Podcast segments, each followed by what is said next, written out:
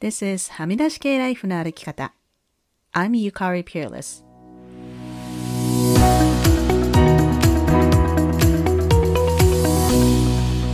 周りが決めた道からはみ出して自分だけの生き方をする人を応援するポッドキャスト。はみ出し系ライフの歩き方。Welcome to episode 260. 皆さんこんにちは。ピアレスゆかりです。私が住んでいる町は一気に寒くなりました。カナダの内陸部の方、カルガリーとかはすでに初雪が降ったみたいですね。ビクトリアはまだそこまでは寒くないんですけれども、ああ、秋もそろそろ終わりで冬が始まるなという感じです。先週のミカチとの会話、たくさん感想いただきありがとうございました。Facebook のリスナーさんのコミュニティ、ハミライコミュニティでコメントをいただいています。ありがとうございます。感想は Facebook でもメールでもいいので送っていただけると嬉しいです。また、Spotify で聞いている方は、Spotify から直接感想を送れるようにもなっていますので、そちらもぜひ。さて、今週のゲストは、増原博子さんです。ひろこさんは現在、明石市で市役所にお勤めなんですが、以前からいつかポッドキャストでお話したいなと思っていた方なので、今回ようやくそれが実現して嬉しかったです。それでは早速、ひろこさんとの会話をお楽しみください。今週のゲストは、増原ひろこさんです。どうぞよろしくお願いします。よろしくお願いします。増原さんとこうやって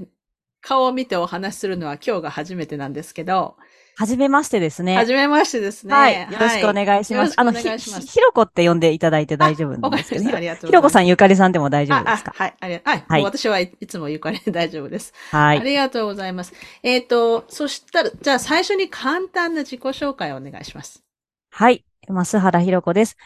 あの、私は自分のセクシャリティに関して、あの、レズビアンっていうことをオープンして、2011年からいろんな活動をや、携わってきて、で、今はですね、あの、活動というよりもどちらかというとそれを仕事にして、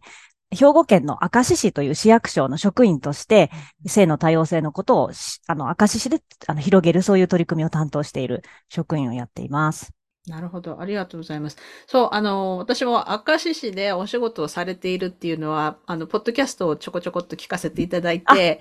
最近始めました。はい。あの、聞かせていただいたんですけど、え最初、えなんか、市役所で普通のお仕事をされてるのかなと思ったんですけど、はい、そうじゃなくて、パートナーシップ制度とかに関する、はい。な具体的にどういうことをされてるんですか？あ、はい。あの、市役所で、あの、5年の任期で入ってるんですけれども、はい、要は、その LGBTQ+、あと、ソジ性の多様性に関して、それの専門部署で専門職員として働いているので、はい。で、5年のうち今4年目なんですけれども、はい、最初の年にパートナーシップ、ファミリーシップ制度っていうのをこう、こう設計、制度設計をして、それから運用を始めたりとか、それから、あの、明石虹色相談って行政のあの、専門相談をやっているので、それをこう、やったりとか。そういう部署があるんですね？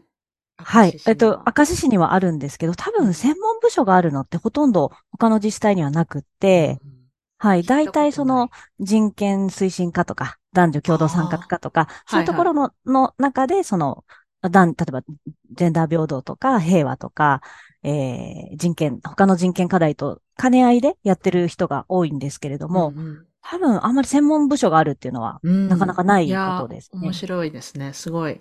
素晴らしいですね。あの、私は海外に住んでいるので、はい。なんか日本のそういう行政のことってちょっと疎いんですけど、ちょっと離れてしまっているので、で、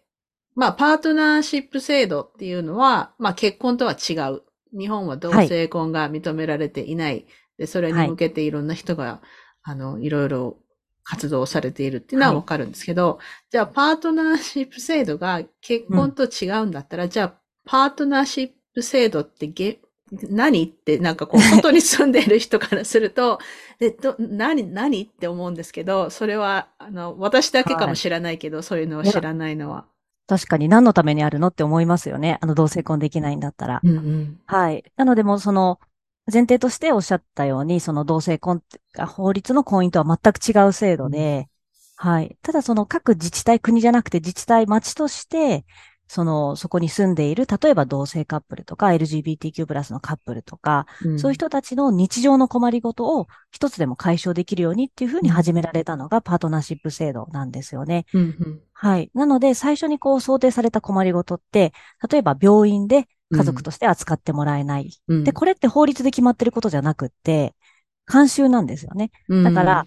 家族じゃないと、例えばか家族以外面会お断りとか、面会されとか、それから手術の同意にか家族がサインした方が、うん後々揉め事がないだろうとか、もう、うんもう伝統的に家族っていうのを優先するっていうふうになってきたので、そう、だから法律で一切決まってることじゃないので、なるほど。うんじゃあ、パートナーシップ制度がある自治体だったら、病院が、なんていうのかな、こう、理解してくれる。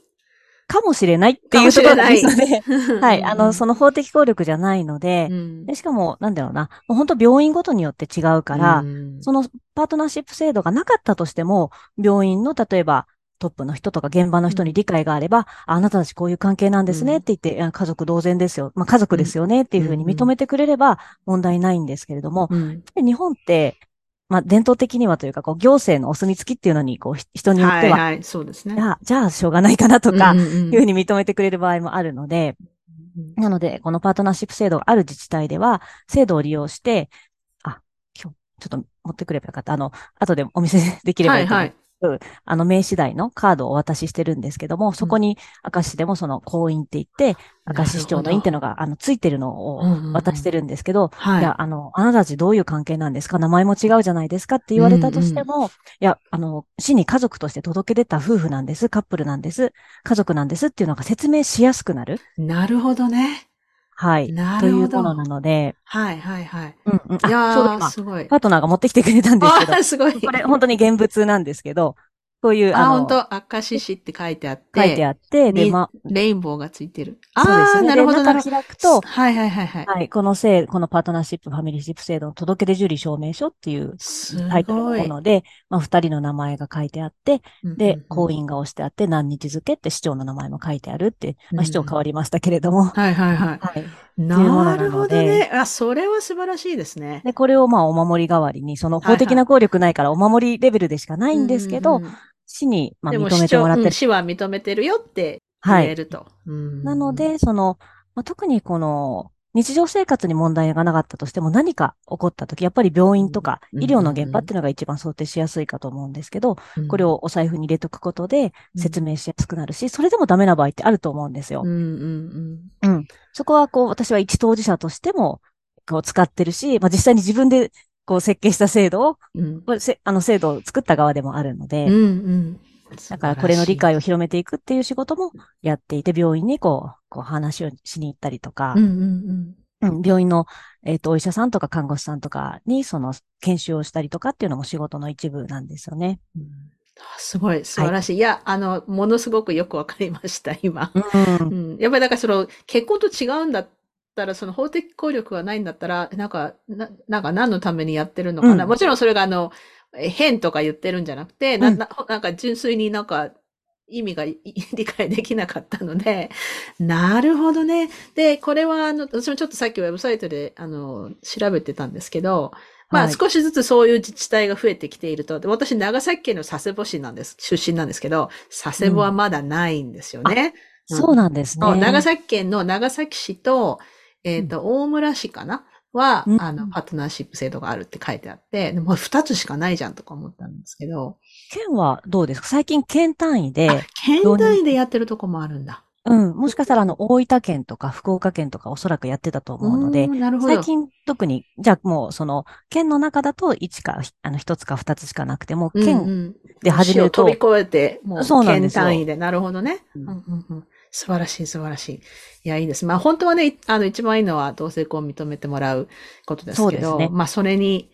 つながるっていうか、ねうん、国の動きが本当にまあ遅い、日本は遅いので、やっ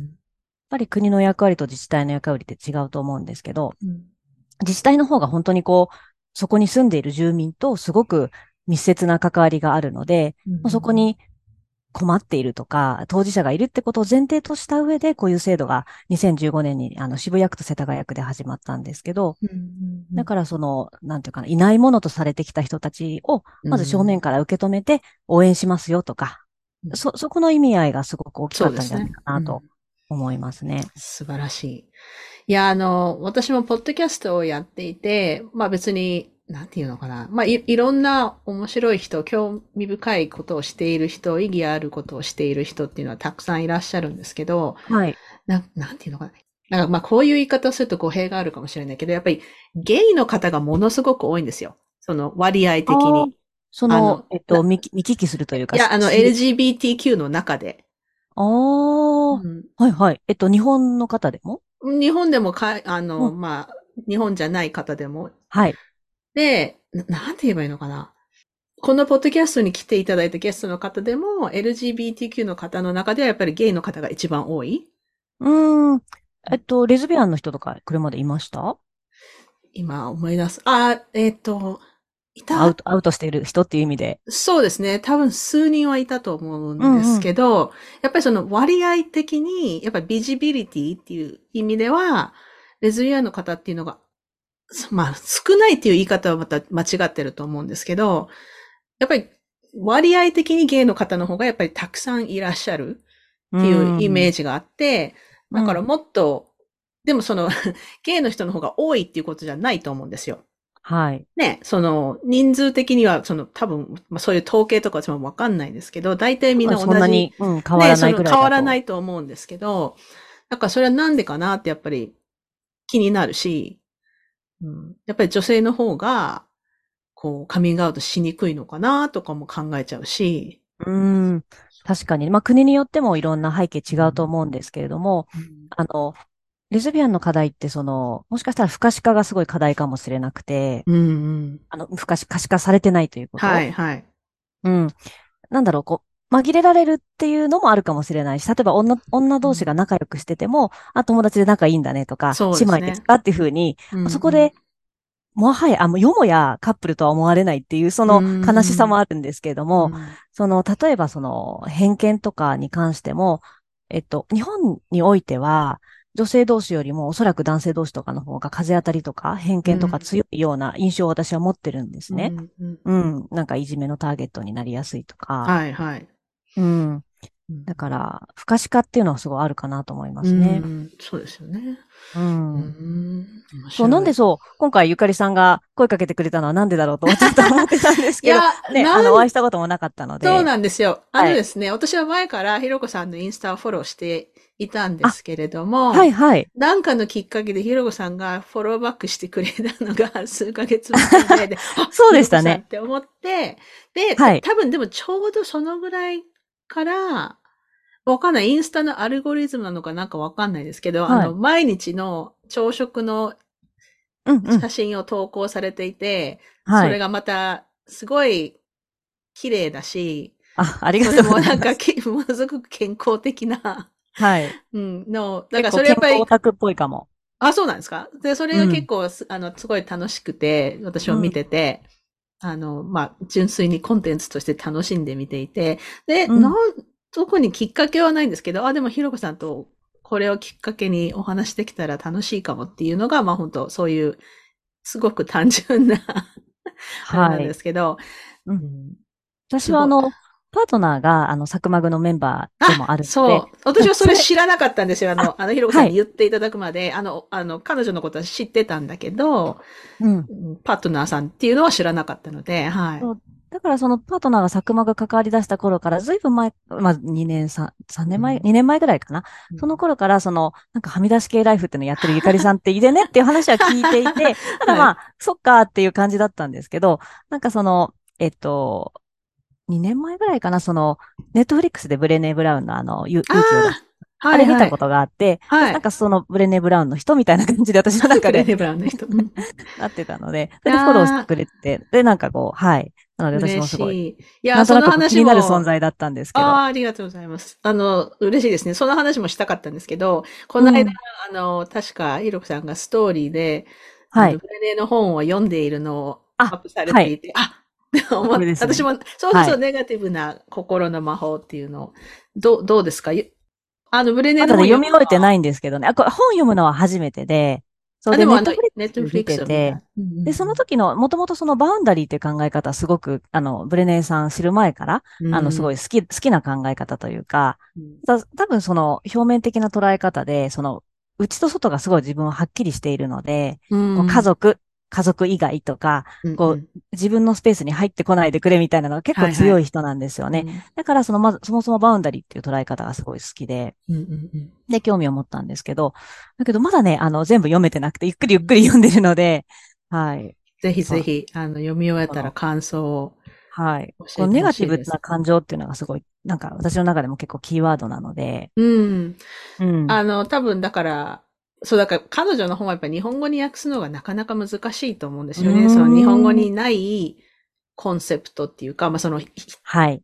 ぴったりくる単語がない。そうそうそう。だから vulnerability とかいうのを、うんまあネガティブな感情っていうふうにあの訳されてると思うんですけど、やっぱりその、はい。ね、なんかこう、ひ人と話して、あ、なんか、今変なこと私言っちゃったかもしれないなーってこう思う気持ちとか、まあその、それがは、うん恥ずかしい気持ちだったとか、 shame。うん。 shame、shame っていうのもあるし、あとなんかこう、人と比べて、ああ、なんかあの人はあんなにできてるのに私は全然できてないっていう劣等感とか、なんかそういうのを全部あの、多分、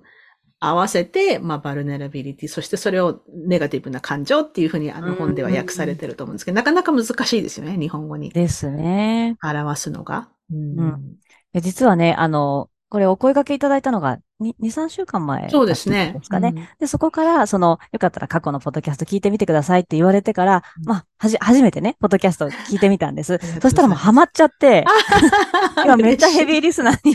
なんか、どんどん遡って、あの、えっと、新しい方から聞いてるので、あありがとうございますだい。ぶ、あの、2020、ん ?1、2年の年末ぐらいまで来てますね。お、すごい。すごいな。はい。すごいありがと好き、好きですね。あの、ああの、ポッドキャストが。あもともとポッドキャスト大好きな人なんですけど、あ、そうなんですね。はい。あの、テレビもないし、ううんち。うんうんで、あの、パートナーが、その、えっと、今2拠点になってるので、はいはい。急にこう、2拠点生活で別居婚みたいになってるので、うんうんうんまあ正直寂しいんですね。うんうんうんで、しょぼんとしてるので、なんかこう、元気をもらってるっていうのが現状ですね。そうなんですね。いや、嬉しい。はいあ、その、あの、二拠点、二拠点の話もしたかったんですけど、えっ、とね、私、あの、一つここで告白しないといけないことがあって、すっごい恥ずかしいんだけど。何の告白だろう？いや、あの、ひろこさんのインスタを見ていて、その二二拠点になりましたって、えっ、と、はい明石市で、えっ、と、まあ、ひろこさんは明石市でお仕事、まあ、市役所のお仕事されているんだけど、えっ、と、小豆島？小豆島。小豆島に、はい。えっ、と、まあこ古民家っていう言い方で合ってます？古民家そうですね。あの、古民家と民家のちょうどせめぎ合いぐらいなんです。そこうんまあ、ちょっと古いお家を。購入されて、えっ、と、はいパートナーさんは、基本今そっちにベースが移っっているでところですで、ね。えっ、と、ひろこさんは時々、なんかフェリーで行ける、まあ島だからフェリーで通ってらっしゃるはい。なのでもう離島なので、その、はいは要は車の橋とかが通ってないので、フェリーでしか行けないんですね。。い行けないい。なるほどね。はい。いや、で、それ、その、そういうことになったっていうのは私もインスタで見ていて、おお、面白はいい。と思って、その、これからその引っ越しの様子を、あの、ポッドキャストでうん配信しますって、いろいろ写真とかも、あの、すごく楽しく拝見してるんですけど、私ね、地理が全然ダメなんですよ。で、はい明石市っていうのも最初地図で知るまで、具体的にどことか分かってなくて、この小豆島っていうのが読めなくて、あ、そうですよね。私ね、あずき島ってずっと思って かわいい。で、ポッドキャストを聞いて、小豆島、あ、小豆島って聞いたことあるって思って、小豆島ってこういう字を書くんだって、あの、その時初めて分かりました。あ、そうなんですね。確かに省内の省とかありますもんね。そう、いや、で、うんそうそうそう。いやいや、でも、あの、すごく面白く拝見してます。おそのあ2拠点でお引っあ越しの様子とか、ホットントイレの話とか。はい。その、そのエピソードはまだ聞いてないんですけど。そうですね。あ、はい。でも、あの、うんお掃除してるとか、でも、インスタでもその、またその、生活の様子がすごくおしゃれなんですよ、ひろこさん。いや、ど、どうでしょうか？ありがとうございます。ううんん、なんかね、多分、あの、ビジュアルがすごいす好き、好きっていうか、あの、いろんなこう、なんていうか、いろんなこう、ノイズが苦手で、それは音もそうだし、視覚的な、まあ、それはノイズを、な、何をノイズと捉えるかって人それぞれなんですけども、自分なりのなんか美学みたいなものがあって。美意識がやっぱりあ ある。そう。っていうのはすごくわかります。あの、シンプルなものが好きだ朝ごはんの投稿とかもすごく綺麗だし、ね、た、で、なんていうのかなあの、前回のエピソードでたまたま来てくれたミカチと、その私と彼女はその丁寧な暮らし、その、かっこ丁寧な暮らしっていうのが、なんかこうちょっと、ちょっと馬鹿にしたりとか、いやもうなんか、うんうん。あ、なんあの、聞いてました。そう、そのためだけに、こういろいろ送っと、写真撮ってっていうのが、なんかちょっと作ってるような感じがするんだけど、うん、でもひろこさんはそうじゃないっていうのがわかる？なんか、あ、本当にそういう生活されてるんだな。で、私本当にそういう人じゃないので、なんか家の中は散らかってるし、もちろんそういう、あの、すごい、こう、綺麗なものに囲まれて住むっていうのは、あの、みんな、多くの人が望むことだとは思うんですけど、なかなかそれが現実じゃない人だから、私は。はい。だからもうなんか見てすごく楽しませてもらってます。ありがとうございます。あの、特にこう、年々、年を取る、今私45なんですけど、年を重ねるごとにその傾向がこう、はっきりきていて、うん、はい。なんか、うん、気に食わないものに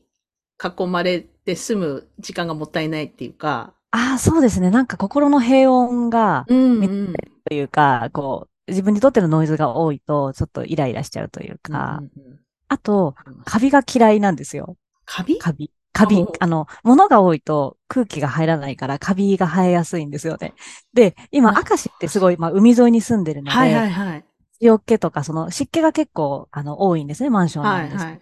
で、2年前にカビじ、大カビ事件があって、うんうん、はい。すごい日本であの、夏がな、えっと、雨が長くて、梅雨終わっても夏にすっごい雨が多かった時期があって、うんうん、で、その家の一部屋、あの、いつも使ってない、こう、うんと、1LDK なんです。1の方を、どちらかというと、こう、クローゼットとか、まあ、友達が泊まり来た時にする部屋にしてるんですけど、そこに9月の頭に入ったら、カビが発生してたこと、すごいカビになってたことに気づいて、あれなんか臭いなと思ってたら、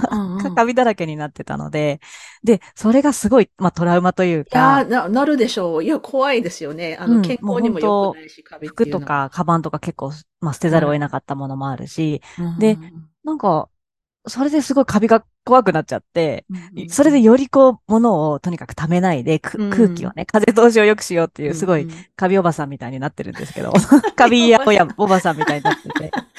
いや、でも、うん、あの、も、私も物はできな、できるだけ少なくしたい人。はい。だから、うん、あの、なんかミニマリストまではいかないですけど、やっぱりこの断、断捨離っていうのは、やっぱりその、なんか新しいものを買ったら必ずその分、あのリ、リサイクルするとか人にあげるとか、ね、捨てないといけないものは捨てるみたいな。そうしないと物がどんどん増えるし、私は子供がいるので、なんかその、はい、自分が死んだ後にその、そういう世話を子供にさせたくない。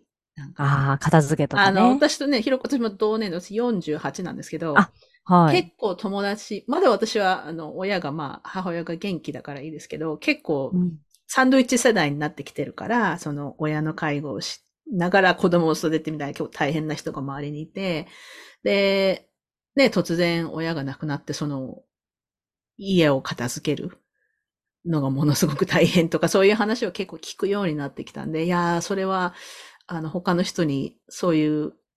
まあ、迷惑をかけたくないっていう言い方はまた語弊がありますけど、ね、あの、できることならもう今、片付けておきたい。うん。っていうのはありますよね。うん。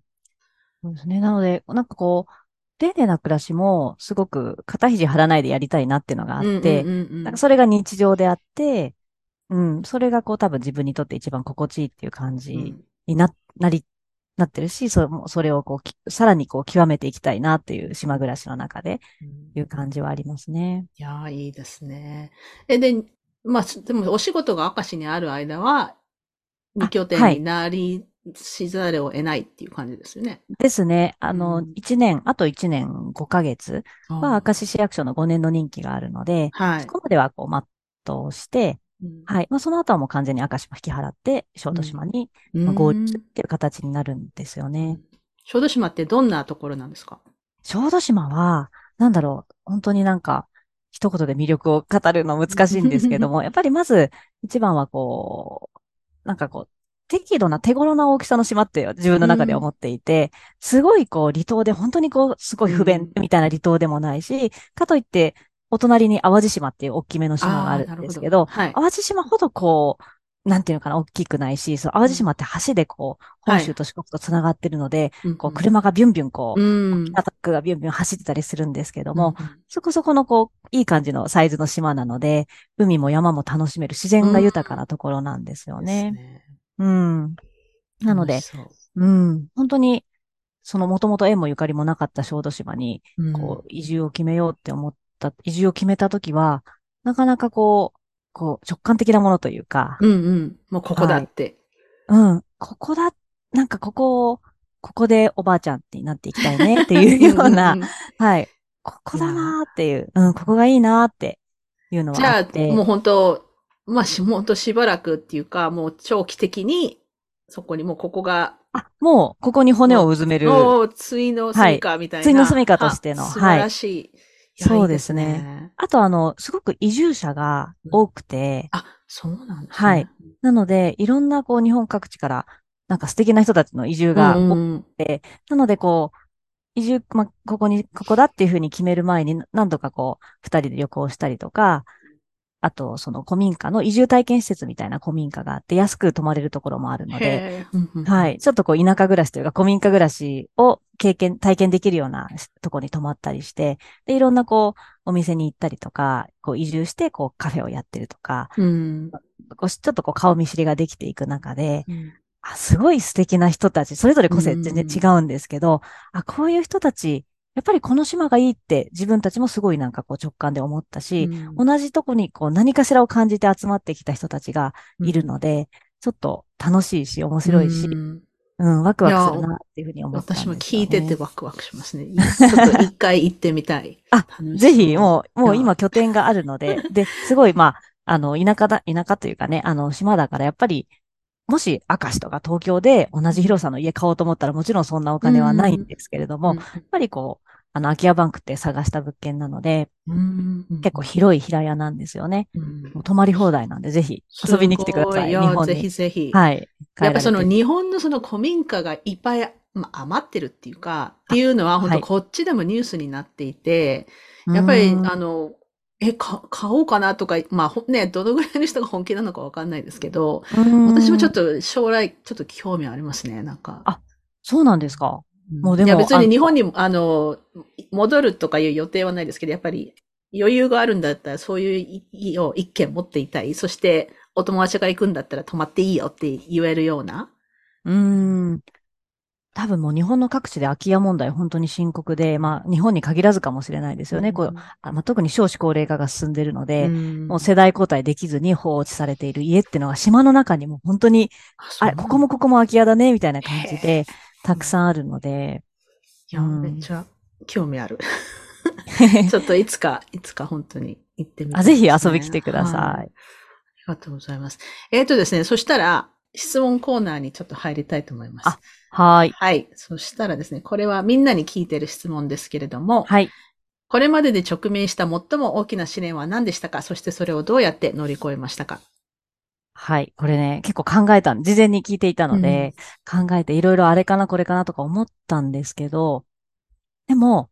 あ、やっぱりこれだって思ったのが、その、うん、自分がレズビアンだっていうことを、に気がついて、それをこう受け入れるようになるまでっていうのが、うん、まあその12年間、小学校4年生で気がついてから、はい、もう、それこそ何あの、誰にも言えないし、誰にも相談できないしっていうので、こう、自分の中でこう秘めていた時期がずっと長くって、思春期本当に苦しんでたんですよね。で、それが大学卒業する頃になってようやく語れるようになってきた。はい。それを口をずっとつ積む、継んでいた時代が長くて本当に苦しかったので、それをこう、それが一番人生の中で大きな試練だったし、それをこう、乗り越えたというかね、それを自分を丸ごとというか受け入れられるようになったのがすごく大きな経験だったなっていうふうに思ってますね。それは、なんかどうやってそこまでたどり着いたんですか？なんかこう、うん、あ、なんか他にも自分みたいな人がいるって気がついたとか、うんうん、こう、なんか誰かこう、もう思いっきりカミングアウトしている人を知ったとか。うん、えっと、もうそのインターネットがない時代だったじゃないですか。自分たちのその思春期の頃って。何もなくて。で,、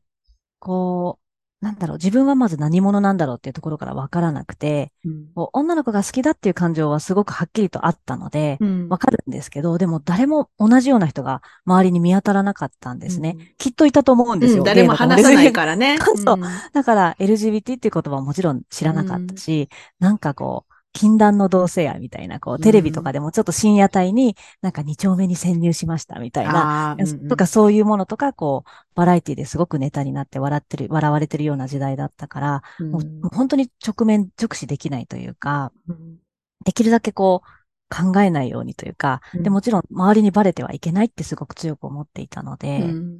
で、だから小学校、中学校、高校ぐらいからリアルでも悶々としてきて、うん、すごい好きな感情が周りにあるのに、うん、もう誰にも言えないし、うん、うん、で、こう恋愛はもう成就しないんだろうと思っていたんですね。うん。で、大学ぐらいになって、ちょっとずつ、で、もちろんその、それが90年代だったから、活動とかも日本でももちろんやってくれてる人いたんですけども、そういう情報にも全然たどり着けなかった。うん。うん、雑誌とか読めば、当時のあったんですけれども、うん、それも知らなかったし、で、東京で高校に行ってたから、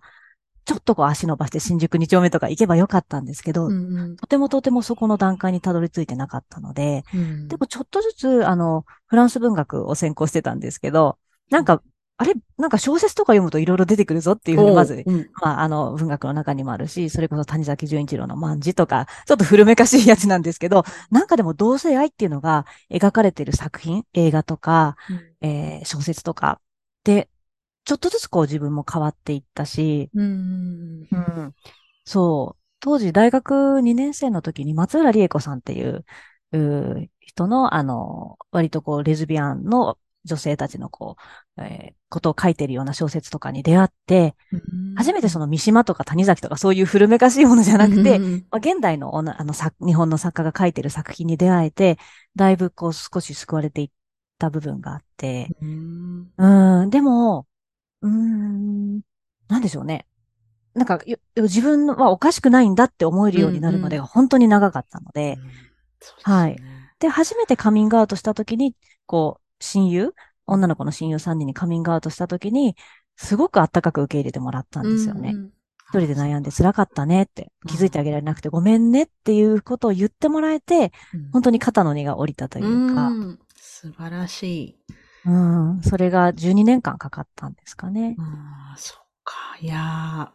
だって私も今ちょっとお話聞きながらちょっと考えてみたけど、うん、まあ当時の90年代ぐらいの、まあいわゆるメインストリームの、ね、はい、そんな、なんかサブカルとか別にそんなんじゃなくて、普通にテレビに出て、見てくる文化で、やっぱり私もレズビアンの人でちょっと思い浮かばないですもんね。その時は、その頃って、ゆかりさんは日本でしたか？日本にいました、いました。はい。うん。だから、誰だろうなんか、なんかちょっとそう思いつかないし、テレビの中でほとんどそのレズビアンっていうものが、こう、なんていうのかな？表彰が多分ほとんどなかった時代だと思うので、うんうん、そうですよね。なんとなく、なんとなくゲイなのかなとか、あの、トランスジェンダーなのかなみたいな、その、うん、まあ日本でくくられる、いわゆるお姉タレントってくくられるような人たちって、テレビでも昔からいろんな人がいるじゃないですか。そのお姉タレントと呼んでいいかわからないけど、三輪、三輪明宏さんとか、はいはいはい。あの、お杉さんとピーコさんとか、いろんな人がいるけど、そういうこう、いないじゃないですか、レズビアン、うんうん、いなかったですよね。そう、やっぱり、私 も今、とっさに思いついたのは、やっぱり、おすぎとピーコさんは、やっぱり、そのなんか、自分たちはゲ私はゲイですってその言言ってたかもしれないけど、なんかそのアクティビストとして出てたわけじゃなく、たまたまそういう、うん、本当、あの、私もおねえっていう言葉が好きじゃないんだけど、やっぱりそういう、まあ、キャラで、だからそういう人がいるんだっていうのはなんとなく、ね。はい。まあ、昔はタブー視されてたかもしれないけど、でもとりあえずその、そういう人がいるっていうのは分かってた。でもやっぱりそういう立ち位置のレズビアンっていう人が、私が覚えてる限りではちょっと思いつかない。うん、ですね。で、あの、どちらかというとレズビアンは、そういう形じゃなくて、レズビアンポルノとして、こう、なんとなく、レズビアンって言葉は多分使われてたし、うん、なんていうか、要は男性のその、性の対象としての、ジャン、一アダルトのジャンとレズビアン、レズビアンものみたいな。なるほど。うんうん、だから多分、印象としては、こう、レズビアンっていうとなんかエロいとか、はいはいはい、例えばその、そういうもの、うん、として多分、なので私もおそらく、なんとなくそういうイメージがあったし、なんかこう、それこそご飯作って買い物して仕事してみたいなイメージが一切持てなかったし。うんうんうん、なるほどね。そうですね。確かに確かに。うん。いや、わかり、ありがとうございました。はい。いや、本当それは、うん、大変だったなと思います。うんうん、で、そのお友達がそういう反応をしてくれたっていうのも、はい。よかった。よかったっていうのも変ですけど。うん、もう、それ本当に大きな経験で、あれがじゃあ、違う反応だったとしたら、うんうん、まあでも多分最初に言う、ちゃんとカミングアウトする相手って見極め、自分の中でも、うんうん、多分大丈夫。この子たちだったら受け入れてくれるんじゃないかなって、もう7年間の付き合いの親友たちなので、大丈夫じゃないかなと思いつつもすごい怖かったんですよね。やっぱり、なんかこう受け入れてもらえなかったらとか拒否されたらって思いもあったんですけど、ちょうど大学のもう卒業旅行のタイミングなので、みんなこうそれぞれ社会に出ていく。私は大学院が決まってたんですけど、なので、仮にこう友達じゃなくてももう、なんかこうみんな大人になっていくタイミングだったので、いいかもって、こう、諦めも、諦めというかね、そういう覚悟もあって話したんですよね。それが拒否とかされてたら、全然私のこう人生が、そこからこう分岐が違ってたんじゃないかなって思いますよね。わ、かります。あとね、その後、あれなんです。うん、あの、一つだけ、一つだけっていうか大事だったのが、うん、その後フランスにパリに留学一年したんですけど、そこで、あの、もう、あの、留学が始まる、授業が始まる前に、あの、なんか、手続きに行くじゃないですか。はい。で、大学の掲示板に、なんていうかな、フランス語でホモ・ソルボンヌ、ソルボンヌ大学なんですけど、ホモ、ホモ・ソルボンヌっていうふうに書いてあって、うん、同性愛サークルの案内をすぐ見つけて、うんうん、これ、これだと思って。もう、うん、これが当たり前なんだ、みたいな。で、友達ができたんですよ。初めて自分と同じような、同じ年、同じような年代の、まあ、国籍もちろん様々なんですけど、だからそれで仲間ができたっていう。その前にカミングアウトでき、はじ、でき始めてたんですけど、うん、友達ができて、世界が広がったっていうか、うん、もう一人じゃないんだって初めて思えた、そこですね。はい。いや、本当あの、ね、ブレネー・ブラウンの本でも、やっぱそのエンパシーっていうのがものすごく、その、それはスキルであると。で、その、誰かになんか何かを打ち明けられたときに、私もたまたまで、昨日か一昨日たまたま見てた TikTok かなんかで見たんですけど、誰かにカミングアウトされた時に、なんていうのかな、うん、え、そんなの気にしないから大丈夫だよとかっていう答えをする人がいると。で、それって、だからその同性愛は、何恥ずかしいことだから、でも私はそれ認めるよみたいなメッセージに取れちゃう。うんうん、だからその、うん、で、またその、え、そんなこと私、あの、なんていうの？あなたが同性愛者だからって私の態度は変わらないから、もっと早く言ってくればよかったのにとか、そんなの大したことないよとかっていう、でだからそれは結局歪償化していることになってしまって、だからそういうのをやっぱり、ブレネー・ブラウンの本とかにも書いてあるんですね。その、だからそれはだから本当のエンパシーではない。ああ、深いで、ね、やっぱり一番、その本当の、まあ、例えば自分がね、同性愛者じゃなくてそういうこと全然わからない多分そのお友達、3人のお友達もそんな感じだったかもしれないけど、やっぱり一番大事なことは話してくれてありがとう。うん。うん、っていうのが、やっぱり一番最初。で、だからその、ね、その、何年前ですか？もう20年ぐらい前だと思うんですけど。もう20年以上前です。23、うん、その時にそのお友達がそういう、すごくエンパシーのある反応をしてくれたっていうのはやっぱりすごく恵まれていたっていうか、ね、そうですね。素晴らしいなと、私も今聞いてて思いました。なんか、泣きながら初めてのカミングアウトで声に出すことって、うん、その、なんか自分の中でずっとこう、考えてもんもんもんと12年間貯めてきたものを初めて声に出した時に、やっぱりもう自然とこう泣いてしまって、うんうん、泣きながら話したらみんな泣いてくれてみたいな、こう、よ、だからこう話すみたいな、すごいエモーショナルな時だったですね。うんうん、いや、素晴らしい。ありがとうございます。はい。OK。じゃあ今から10個質問をしますので、あまり深く考えずに答えてください。はい、1番、えー、飽きずに何度でも見れる映画は何ですか？はい。実はね、私あんまり繰り返し見ないタイプなんですけど、うん、ただね、唯一キャロルっていう映画ご存知ですか？えー、知らない。なんでしょう？あのね、キャロルって、えっ、と、女同士のあの恋愛の話なんですけど、うん、ケイト・ブランシェットとルーニー・マーラが、あの、やってるやつで、えっ、と、2016年ぐらいの映画なんですけど、すごい、まず世界観が美しいんですよね。うんうん、うん、またすごい二人が、すごい素晴らしい女優さん、女優さん二人そ。そうなんです。はい。うん、ぜひキャロル、あの、見ただきたいと思うんですけど、キャロルは本当に好きで、で、ちょうど舞台、あの、クリスマスの1950年代の確かニューヨークが舞台で、ちょっと古い時代なんですけど、うん、で、クリスマスの頃の話だから、クリスマスの頃になると、キャロルが見たくなって、うん、はい。で、もう本当何回も見たし、あのパートナーもキャロルが好きだから、うん一緒に見たりとか。はい。キャロルですね。いいすねぜひ、あの、もし、はい、お聞きの方もね、ぜひキャロル知らなかったら、本当におすすめの映画なので、見てほしいです。ありがとうございます。はい。見てみます。OK、じゃあ2番。今何を読んでいますか？もしくは最後に読んだ本は？はい。あの、本当に今これを読んだの、ブレネー・ブラウンの。ネガティブな心の、はい、ネガティブな感情、あ、心のま、ザ・ギフト・オブ・インパーフェクションか。うんうんうん、これを、あの、3分の1ぐらいゆっくり考えながら読んでいて、で、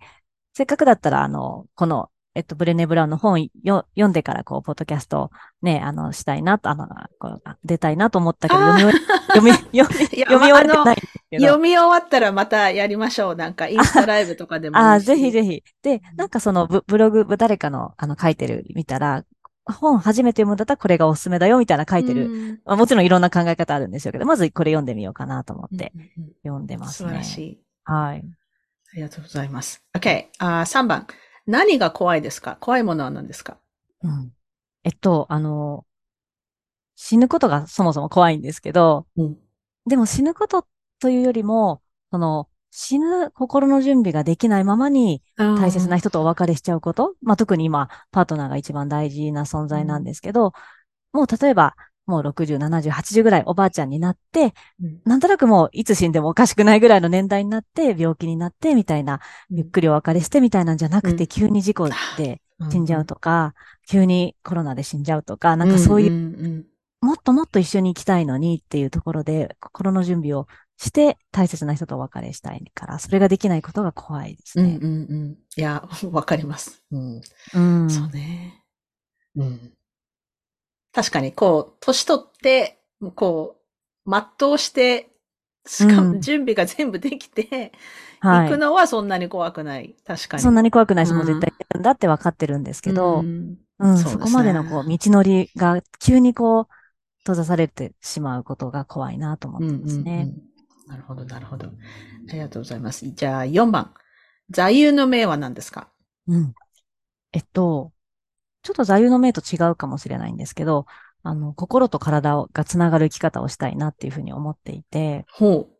う。うん。あの、去年、人生で初めて大きめの病気をして、はい。で、初めて、すごいこう自分で健康体だと思っていたんですけど、うん、初めて急にあの、指定難病になってる病気を発病したんですね。うん、で、急にこう病気になって、まあ、3ヶ月ぐらいかな、仕事もできなくなって、療養、入院もして療養したっていう経験があって、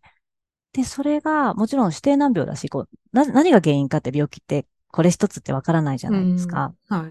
い。だけど、すごい、本当にショックを受けて、よ、弱った時期があったんですけど、その時に、いろいろ考えて、いろいろなんか、うん、暇だしね。やることないから仕事もできる。うん、その時に、なんか、それこそこのブレネ・ブラウンと多分繋がってくるんじゃないかと思うんですけど、なんかこう、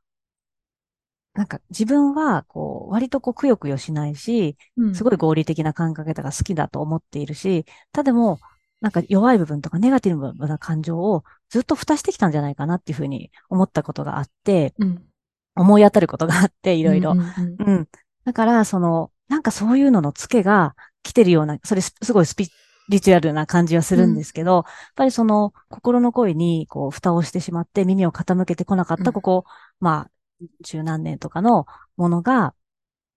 体に出たんじゃないかなって私の中でそういうふうに整理をしていて、うん、うん、もうそういうふうに思ったからそう思ってるんですけど、うんうん。うん、だからその病気をしてからすごく、うん、なんか呼吸するとか、うん、感情をできるだけこう無視しないで、うんうんうん、割と淡々としてるかなって思ったけど、それは淡々とさせちゃってるのかなとか思ったし、うんうんうん、はい。だからそこをすごく意識、今病気してから意識してることですね。いや、それ、あの、本当ブルネー・ブラウンの方にも出てきますね。やっぱりその、だから自分の中に出出てくる、その感情っていうのはコントロールできないと。うん、ね、例えば、本当なんか、自分で嫌、それこそネガティブな感じですよ。なんかこう、なんだろう、自分のパートナーが誰かと喋ってて、全然そこには何もないのに、まあ、なんであの人と喋るの？ってこう自分がこう嫉妬したりとかしたときに、自分は嫉妬したくないけど、それはコントロールできない。で、その嫉妬するっていうのはくだらないことだって分かって、そのね、自分のパートナーとその人は何もない。ただ、ただ喋ってるだけ。でも、自分の中にその嫉妬っていう感情が起こってきたときに、その自分の中でその折り合いがつかないじゃないですか。私は嫉妬を感じたくない。それ嫉妬する理由もない。でも、うん、だからそこでやっぱり自分でこう戸惑って、あまあ、それやっぱ抑えようとすることが多い。まあこれはたただの例ですけど、うん、やっぱそれをずっと続けていると、やっぱり体にツケが来ると。うん、で、まあ、ブレネ・ブラウンはその専門家じゃないんですけど、今私もそれは同じようなことを、一つ読んでる本は結構ちょっと古めの本なんですけど、やっぱりそのトラウマとかのカウンセラーの人とかそういう人が読んでる本で、The Body Keeps the Score っていう本があるんですね。で、日本語訳は出てるのかわかんないんですけど、要するにその体はスコアをつけていると。だから、体の言うことを聞かないと、心とかメンタルにツケが来るよっていうタイプの、まあ、それはもっとトラウマとかの本なんですけど、うん、それもすごく面白い、面白いというか興味深くて読んでるんですけど、もう一個私もそういう、あの、自己啓発とか、ブレンネ・ブランとかそういうのが好きだから、いろんなポッドキャストとか聞いてるんですけど、そこでやっぱり今出てくるキーワードっていうのが、エンバディメントっていうんですね。で、それエンバディメント多分辞書で引くと体現するとかっていう意味なんだけど、もっと今言われているコンテクストではやっぱりその体の言うことを聞く。だからなんか、あっと思った時に、あ、私は今なんかこう感じてるんだなって実感するとか、うん、やっぱそう、なんか説明が難しいんですけど、やっぱり一番簡単な言い方はその体の言うことを聞くっていうことだと思うんですよ。だからそれがやっぱり日本人だけじゃなくて、やっぱりいろんな、現代人っていうのはそれを無視してきてるわけでしょなんか眠いけど徹夜で仕事するとか、あの、これ行きたくないけど、仕事だから付き合いで飲みに行かないといけないとか、やっぱりそれをずっと続けてる、いくと、やっぱりね、付けが回ってくるわけじゃないですか。だからそういう、うん、本当にね、それ今、あの、現代人に大事なことだと思います。うん。うんうん。そう。だから感情を、なんかこう、多分癖、癖ですぐこう、まあなかったことにするっていうか、まあそれよりそう、今、今目の前にある、例えば掃除しようとか仕事行こうとかっていうふうにこう言っちゃうんだけど、ちゃんと感情を、今こんな感情を感じてるんだねとか、例えば今、直近で言うとパートナーと急に離れ離れになっちゃって、お互いしょんぼりしてるんですけど、まあ楽しいけどしょんぼり、あの普段ね、してるから、あのそれをこう、ちっちゃなスピリットアニマルのぬいぐるみがいるんですけど、うんうん、いなくて寂しいねとかっていう、なんかちゃんと語りかけたりして、うん、味わうというか、まず自分がそう感じてるっていうのを、ちゃんと、まあ、あの、受け入れてあげよう、うんうん、あげよう、あげたいなというふうに思ってるところですね。それすっごく大事なことだと思います。本当に、ありがとうございます。話が長くなっちゃった。えっ、ー、と、5番、え無人島に島流しにされました。で、一個だけなんか持って行っていいって言われたら何を持っていきますか？人はダメです。船とかスマホもダメです。はい。私はね、ナイフ、キャンプナイフ。おー、はいはいはい、うん。はい。あの、アーミーナイフじゃなくて、こう、一本のこう、こういうナイモーラナイフみたいなやつなんですけど、うんうんうん、で、とにかく食べるのが好きで24時間食べることを考えてるんですね。そうなんですね。今日何食べようとか、うんうんうん、なんか常にご飯のこと考えてるので、だから、その、まず、無人島行ったら食、あの、飢え死に死ぬことを心配しちゃって、うん、だからナイフがあれば、あの、なんか、魚をつってこう切ったりとか、うんうん、あと、えっと、薪を作ったりとか、うんうん、この、この一本のナイフで薪割りができるんですよ。バトニングって言うんですへえ、すごい。そう、薪をこうガンガンってやって、薪割りできるので、なんかそういうのをやったりとか、うん、でもそう考えてたら、でも火、火はどうやって起こすんだろうって。うん、まあちょっとこの質問も結構穴がいっぱい あるんですけどね。はい。だけどなんかそう、なんかナイフがあればなんとなく、ウェージにしなそうって思いました、うん。確かに確かに。ありがとうございます。えー、じゃあ6番。最近どんなことで涙を流しましたか？涙。すごい涙もろくって、うん、カレーもあるかと思うんですけど、映画で、かな？あの、だいたい映画見て泣かないことってないんですけど、うん最近何見たかな？うん。なんか、うん、ちょっと忘れちゃったんですけど、ん映画を見映て画を見て。ましたね。はい。うんうん私もすぐ泣く人なんで。うんうんわかります。OK、あーじゃあ7番。どんなことがあなたを脆く感じさせますか？これはブレネー・ブラウンと関係してるんですけど、What makes you feel vulnerable? そのバルネラビリティっていうのを感じるのはどんな時ですか？うん。あの、一番最初に聞いていただいたあの、試練との話とかつながるんですけど、乗り越えた、その自分のセクシャリティのことを乗り越えて今、いろんな人にも基本的にカミングアウトしてオープンに暮らしていても、人に、初めて会った人に、その、あの、自分は同性のパートナーと暮らしていますっていうことを言うときに、すごくこうんうう、もろバルネラブルと感じるというか、で、今特に、あの、島に、それこそついの住みかとして気に入って、はい。で、あの、家買って、で、ご近所さんに最初に挨拶しに行くときに、うん。二人でどういうふうに挨拶しようかってなって、で、これまで都会に住んでるときはマンションの隣の人に何と思われようが、まあ、どうせすぐ、すぐっていうかね、永住するわけでもないしって思ってたんですけど、なので、それすごい考えて、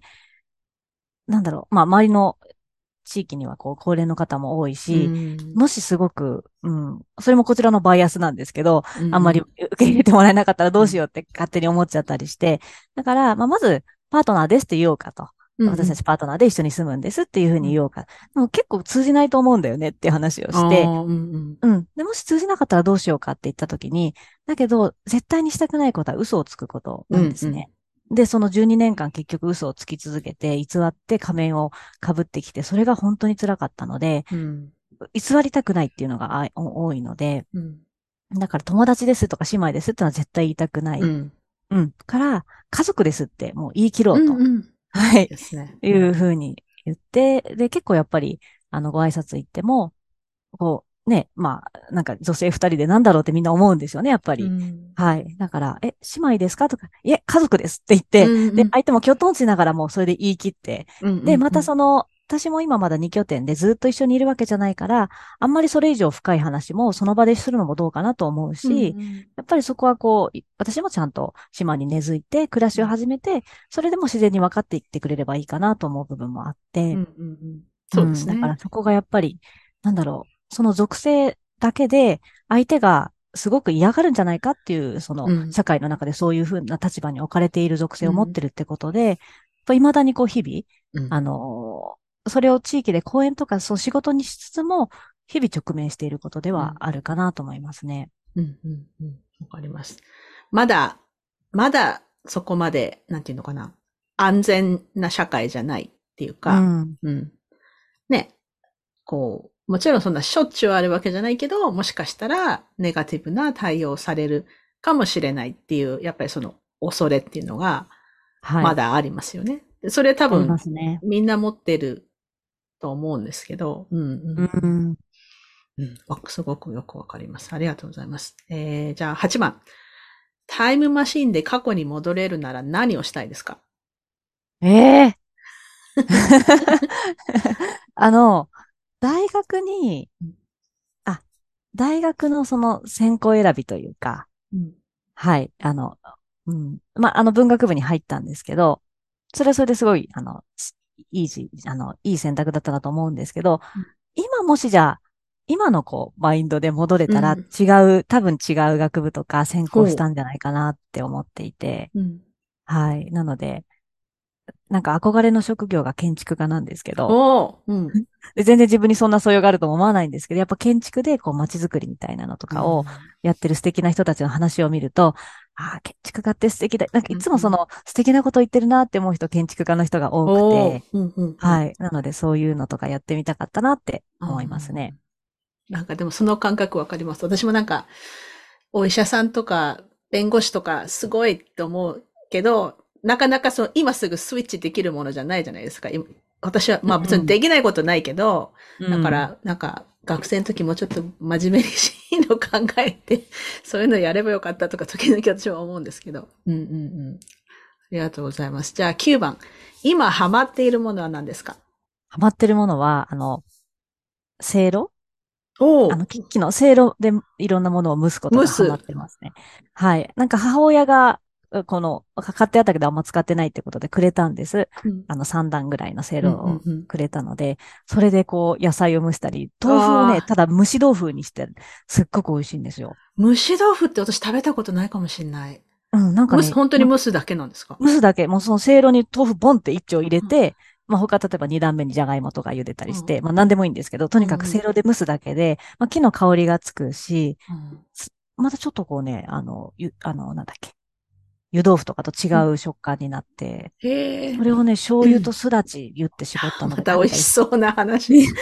もうほんとすごいシンプルなんですけど、うすごくせいろ蒸しにいやーハマってます。んもう、やばい。あの、ひろこさんのインスタもいつも美味しそうだし、お話も美味しそうだし、いいですね。っていうか、せいろっていうの自体もすごくいいですよね。なんか、そうなんですよ。うんああいう私もね今暮らしのものがね。わかるわかる。私もああいうの欲しい。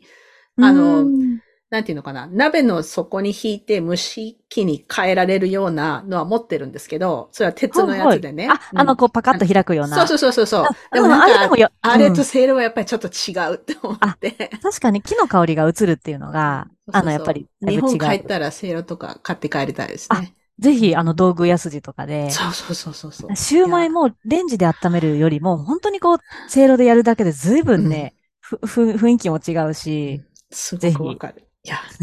羨ましい。いいですね。OK、じゃあ最後の質問です。今何に感謝していますか？あー、もうなんか食事の話ばっかりであれなんですけど、毎日美味しくご飯が食べられること。うんうん。で、これ、まあ、病気したこともあったので、うんなんかその、なんでしょうね。入院した時って本当にこう、カロリー制限というかね、まあ、あの、うんいろいろこう、食事制限もあったから、本当にすごい、すごい寂しくて、うん今日もこここの昼、昼のご飯はこれだけか、みたいな。うんそれが本当に辛かったんですよ。うんうん入院、コロナ禍で入院で面会も一切できずに。そうか。3週間、はい。なので、本当にね、美味しくご飯が食べられることって、まあ、健康っていうこともあるんですけど、うんいはい。それに感謝をしています。や、すごくわかります。うんいや、ありがとうございました。あの、じゃあ、ちょっと最後になってしまったんですけど、じゃあ、ポッドキャストの話をちょっと宣伝をしてください。ぜひぜひ。はい。ポッドキャスト、はい、ありがとうございます。本当にまだ、あの、始めたての初心者なんですけど、えっと、小豆島、糸間の茶の間っていう、うんえっと、ポッドキャストを、ま、Spotify と、えっと、Apple Podcast で聞けるんですけども、はい、この8月から始めてまして、もうその、小豆島への移住が決まって、家に入れるようになった時から、週1回ですね、パートナーと2人で、その移住の、こう、進捗具合というかね、それを2人で話しているものなんですけど、なんか、あの、自分たちの記録にもまずしていきたいと思うんですよね。うん。その時のことって本当にその時の感情ってやっぱその時にしか喋れないし、うん。だからアーカイブとしてのものと、あとやっぱりその最近コロナとか、あの、震災とかを経て、こうん。う、地方移住とかって特にコロナで、こう、なんだろう、通勤しなくてよくなった人とかもいるし、こう、都会じゃなくて少しのんびりと、あのうん、自然に囲まれた生活をしたいって思ってる人が増えてると思うんですよね。。うんだから、なんかそういう人たちにも興味持ってもらいたいなっていうのとう、んあと自分たちが島に行くとなると、なんかもう友達にもみんな移住してきてほしい。みんな 来ないけど、でも来てほしいって思ううん、思うから、うんぜひその魅力も、こう、うん島で、あなんかいろいろ、こう、悪戦苦闘とかしながら、楽しそうにしてる姿っていうのを、こう、伝え、伝えていきたいなっていうふうな思いがやってるので、よかったら、あの、お聞きください。ぜひぜひ、あの、これリンクを貼りますので、これ聞いてる皆さんもぜひぜひ聞いてみてください。い、や、はい本当今日は楽しいお話をありがとうございました。はい、私もです。今週のゲストは、まっさらひろこさんでした。ありがとうございました。ありがとうございました。Hi, this is Gord Patin from Koreabun Radio, and you're listening to Hamidash K Life no Arukikata. さて、ひろこさんとの会話いかがでしたか？パートナーシップ制度のこと、小豆島と明石の二拠点生活、心と体がつながる生き方、いろんな面で勉強になったり、そうそうと同意したりすることがたくさんありました。ひろこさんもブレネーの本を読まれているっていうのも嬉しかったですね。あなたはどうでしたか？ぜひ感想を教えてくださいね。さて、それでは今週のポジティブです。今週のポジティブは、いやーもうそうですね。今週は結構大変なことが多くて、ポジティブを探すのに時間がかかったんですけど、さっき郵便受けを見たら、友達からの絵はがきが届いていました。この人の友達っていうか、ペンパルみたいな人で、オロジーズっていう私がいつも聞いてる科学のポッドキャストのリスナーコミュニティで知り合っためちゃくちゃ筆豆な人なんですね。で、アメリカのどこに住んでるのかちょっと忘れちゃったんですけど、あの、絵はがきに住所を書いてくれないので、で、あの、でも数ヶ月に一回出張とか旅行で行った先から私に絵はがきを送ってくれるんですよね。で、私もまあ年に数回お返事を書いたりしています。今年はね、2月に毎日お手紙チャレンジっていうのをやったんですけれども、まあそのお返事も数ヶ月に一回皆さんからポロポロっと届いたりして嬉しいですね。このいわゆるスネールメール、まあ電子メールじゃないお手紙、はがきを出すっていうのはこれからもずっと続けていきたいなと思っています。そして最後にお知らせです。カナダ在住の女性限定ですが、11月11日にユーコン在住のエミさんと一緒にカナダ在住日本人女性のもやもや会を開催します。カナダに住んでいてあれ？と思う違和感やもやもやをシェアする会です。お席はあと少し残っています。お申し込みはこのエピソードの詳細欄からどうぞ。そしてもう一つは今年最後のハミライのお話会を日本時間11月25日土曜日の朝北米時間では11月24日金曜日の夜開催します。テーマは今年一番の学びは何です。今年学んだことについて話したいという方はぜひ遊びに来てください。参加費は10ドルですが、ニュースレターを有料購読してくださっている方は無料で参加できます。こちらも申し込みのリンクはこのエピソードの詳細欄にあります。それでは今週もお聴きいただきありがとうございました。はみ出し系ライフの歩き方は、プロデューサー、ホストのピアレスゆかりが、未譲渡のコースト整理主領域であるカナダ・ブリティッシュコロンビア州ビクトリアで制作しています。はみらいのインスタアカウントははみ出し系です。また、Facebook にもリスナーさんのグループ、はみらいコミュニティがありますので、ぜひご参加ください。番組へのサポートは PayPal もしくはゆかりがサブスタックで配信しているニュースレターの有料購読で可能です。もっとポッドキャストやニュースレターを更新してほしいという方は、1ヶ月7ドルからサポートできます。皆さんからのサポートのおかげで、こういったポッドキャストやニュースレターの配信、執筆活動に時間が割けますので、本当にありがとうございます。ニュースレターはこのエピソードの詳細欄にリンクがありますので、ぜひご登録ください。有料購読できないけどサポートしたいという方は、ぜひぜひこのエピソード、もしくはニュースレターをお友達にシェアしていただけると嬉しいです。番組のスポンサーも随時受け付けておりますので、ぜひお問い合わせください。今週のポジティブ、今週のブレイブエピソードの感想はいつでも歓迎ですので、はみ出し系 at gmail.com までどうぞ。はみらいを気に入ってくださった方は、ぜひお聞きのポッドキャストアプリにて、はみらいのレビューを書いていただけると嬉しいです。レビューを書いていただいた方には、はみらいステッカーをお送りしますので、住所を教えてください。さて、ここまで聞いてくださった方に今週の内緒話を話します。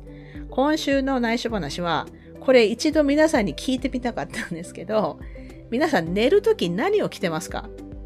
私はね、普段パジャマというものを着ないんですよね。まあもちろん裸で寝るわけじゃないんですけど、こうトップは T シャツとか、まあ夏だったらこうパジャマっぽいタンクトップみたいのを着るんですけど、下がいわゆるパンツ一丁なんですよね。で、足元も靴下とか絶対履かないし、裸足なんですよ。でもね、これやっぱり冬になってくると寒くて、布団の下でも寒くなってくるので、こう、いわゆるこうパジャマパンツっていうんですか？なんかそういうこうパジャマの下のやつですよね。そういうのを買わないといけないなと今思ってます。で、私は普段ね、家で仕事しているので、家で仕事しているときは、いわゆるこうスウェットパンツ、まあ、ジャージの下みたいなのを着てるんですけど、それで寝るのは嫌なんですよね。なんか違和感があって。皆さんのパジャマ事情っていうのを結構気になるので、ぜひぜひ教えてください。というわけで今週も黙らない女、黙らない人でいてくださいね。Be brave, be kind, but don't be silent. Your voice matters. Stay safe, everyone, and thank you for listening. Bye.